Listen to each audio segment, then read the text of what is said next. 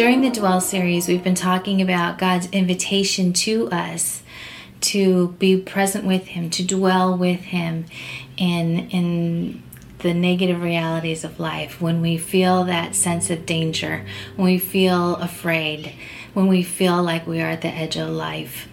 And um, last week we talked about how the Psalms are really God's invitation, that there's so many songs of lament and poems of complaint that, that teach us and model for us and give us permission to. Um, to identify and experience our emotions and feelings and to share them in the presence, you know, with God and with one another.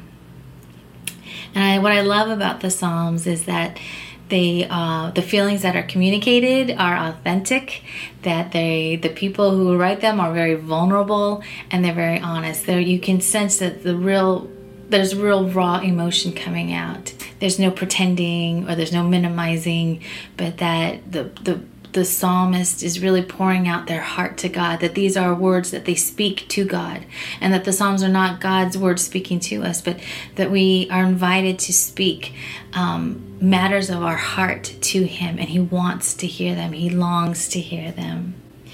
And I think that one of the best examples of this is Psalm 22. My God, my God, why have you left me all alone? Why are you so far from saving me, so far from my anguish groans? My God, I cry out during the day, but you don't answer. Even at nighttime, I don't stop. You are the Holy One enthroned. You are Israel's praise. Our ancestors trusted you. They trusted you, and you rescued them. They cried out to you, and they were saved. They trusted you, and they weren't ashamed but I'm just a worm, less than human, insulted by one person, despised by another. All who see me make fun of me. They gape, shaking their heads. He committed himself to the Lord, so let God rescue him. Let God deliver him because God likes him so much. But you are the one who pulled me from the womb, placing me safely at my mother's breast. I was thrown on you from birth, and you've been my God since I was my in my mother's womb. Please don't be far from me because trouble is near me and there's no one to help. Many bulls surround me, mighty bulls from Bashan encircle me. They open their mouths at me like a lion, ripping and roaring. I'm poured out like water, all my bones have fallen apart, and my heart is like wax, it melts inside me. My strength is dried up like a piece of broken pottery. My tongue sticks to the roof of my mouth. You set me down in the dirt of death. Dogs surround me, a pack of evil people circle me like a lion. Oh, my poor hands and feet. I can count all my bones. Meanwhile, they just stare. They stare at me, watching me. They divvy up my garments among themselves. They cast lots for my clothes. But you, Lord, don't be far away. You are my strength. Come quick and help me. Deliver me from the sword. Deliver my life from the power of the dog. Save me from the mouth of the lion, from the horns of the wild oxen. You have answered me. I will declare your name to my brothers and sisters. I will praise you in the very center of the congregation. All who revere the Lord praise him. All who are Jacob's descendants honor him. All of you who are Israel's offspring stand in awe of him. Because he didn't despise or detest the suffering of the one who suffered. He didn't hide his face from me. No, he listened. He listened when I cried out for help. I offer praise in the great congregation because of you. I will fulfill my promises in the presence of those who honor God. Let all those who are suffering eat and be full. Let all who seek the Lord praise him. I pray your hearts live forever. Every part of the earth will remember and come back to the Lord. Every family among all the nations will worship you, because the right to rule belongs to the Lord. He rules all nations Indeed, all the earth's powerful will worship him. All who are descending to the dust will kneel before him. My being also lives for him. Future descendants will serve him. Generations to come will be told about the Lord. They will proclaim God's righteousness to those not yet born, telling them what God has done. This psalm of lament, it follows the order of, of all of the psalms of lament, where um, there's this calling out, this addressing to God, who is who is you know um, who they love, who is a they have an intimate connection with, who they trust, and who they do they have confidence in. And then there's a, a, middle section where there's a complaint and a petition to God, where, where you know, the, even with the some of the psalms even have vengeance, you know, words of vengeance towards their enemies, where, where where the psalmist identifies and, and, and experiences their emotions and their feelings, where that all comes out. And then there's a third section that talks about resolution, where the psalmist resolves to trust and put their confidence in God. And we see that in, in these in this in chapter 22 the psalmist calls out to God and, and, and, addresses him in an intimate way. He says, You're my God. You are my, you are the Holy One. You are the God of Israel. You are the one who's been my God since birth. And as Jesus prays this prayer, while on the cross, he is doing the same thing. He's calling out to his Father. And it's hard to imagine that Jesus would feel like he has been abandoned by his Father. So when Jesus asks why, we know He knows the answer. And I think when we ask why, we know the answer too. And in our why, it may be more of an expression of our protest and our pain. The psalmist moves into the second, the middle section of the psalm where there's complaint and there's petition where he he in verses 11 through 21 he uses uh, metaphors of animals attacking him. He feels vulnerable and he feels helpless and he feels like he is on the edge of life where he is people are making fun of him where people are mocking him where he is just has no strength where you can see the bones on his body where he is just parched where he's hungry and thirsty and he has nothing absolutely nothing left in him. And he asks for God's help. And I think these metaphors are so helpful for us because it, it gives us permission. We're going to cry out our pain and we are going to protest. And that's okay. In that process of ide- identifying and experiencing our pain to the one who, who we love and who we trust in, and that, that, that grieving of letting go of what we wish for, of what we hope for, of what we want, and letting that go and resolve to trust and place our confidence and our hope and our faith in God.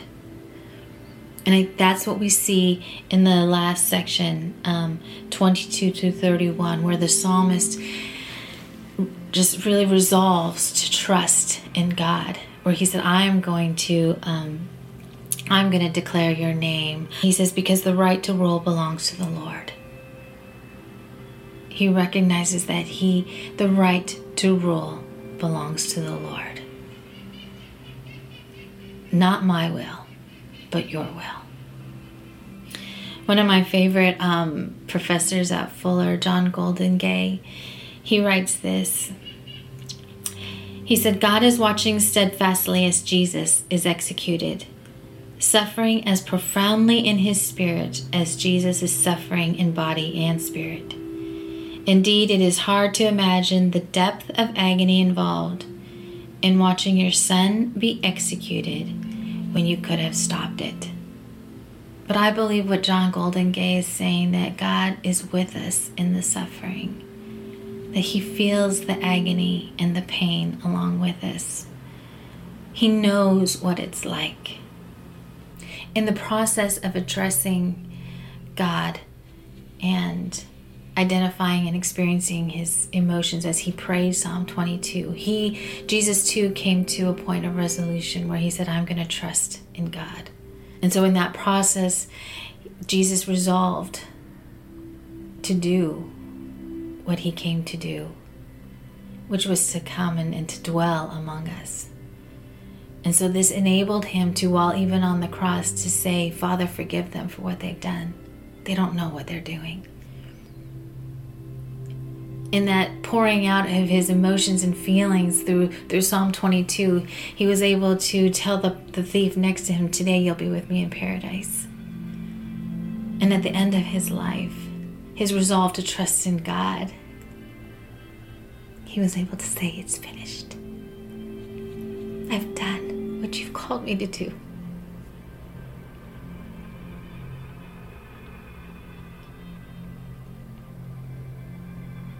Psalm 22 gives us permission to express our feelings and emotions. It gives us permission to protest, to acknowledge our pain and protest that we don't want this, but it also allows us, it's a process that allows us and frees us to, to resolve, to trust, and put our hope in Him. That we are allowed and given the freedom to, to be vulnerable, to shout to God, to, um, to yell, to swear, to tell God exactly how we feel with all of our raw emotion, that He can handle it, and He invites us to do that. Because that is going to help us um, to to trust in Him, to connect with Him, to see who He really is, and be authentically have this authentic and real and vulnerable and deeply connected relationship that He desires to have with us we can be honest. We don't have to hold back. We don't have to pretend or be polite. So this morning we're going to take communion. It only seemed appropriate that we, as Westlight Church, in the midst of our chaos, in the midst of our fear and um, feeling overwhelmed, and our anger and all of our emotion and feelings that we in learning to trust in him learning to lean into into the pain and suffering and trust in him just as Jesus did on the cross. At West, as Westlight Church, we can acknowledge and share in the life that dwelling with God as a community, that in that process, it, we are able to receive the love, His love, that empowers us to take the way of Jesus. The one who leaned into brokenness and chose to come down to this earth to live and dwell with us, to, to be in pain and suffer with us. It's a narrow way. It's the way of pain and suffering. But it's the way where we find true joy and peace. And it enables us to make God's unmeasurable a nonviolent way of love known in this world. So I'm going to read. I'm going to have maybe some time of a few moments of silence where you can get your um, whatever you've chosen to to represent Jesus's body and blood to to get that ready. Excuse me, and um, I'll read um, from First Corinthians, and then we'll go ahead and we'll take communion and then I'll close in prayer. On the night in which he was betrayed, the Lord Jesus took bread. After giving thanks, he broke it and said, This is my body, which is for you. Do this in remembrance of me.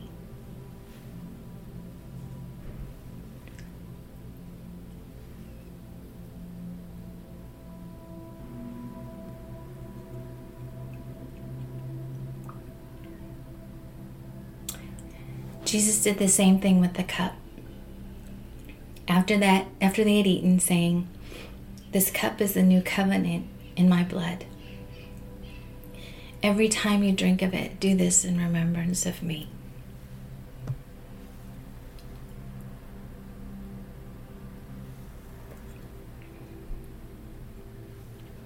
Every time you eat this bread and drink this cup, you broadcast the death of the Lord until he comes.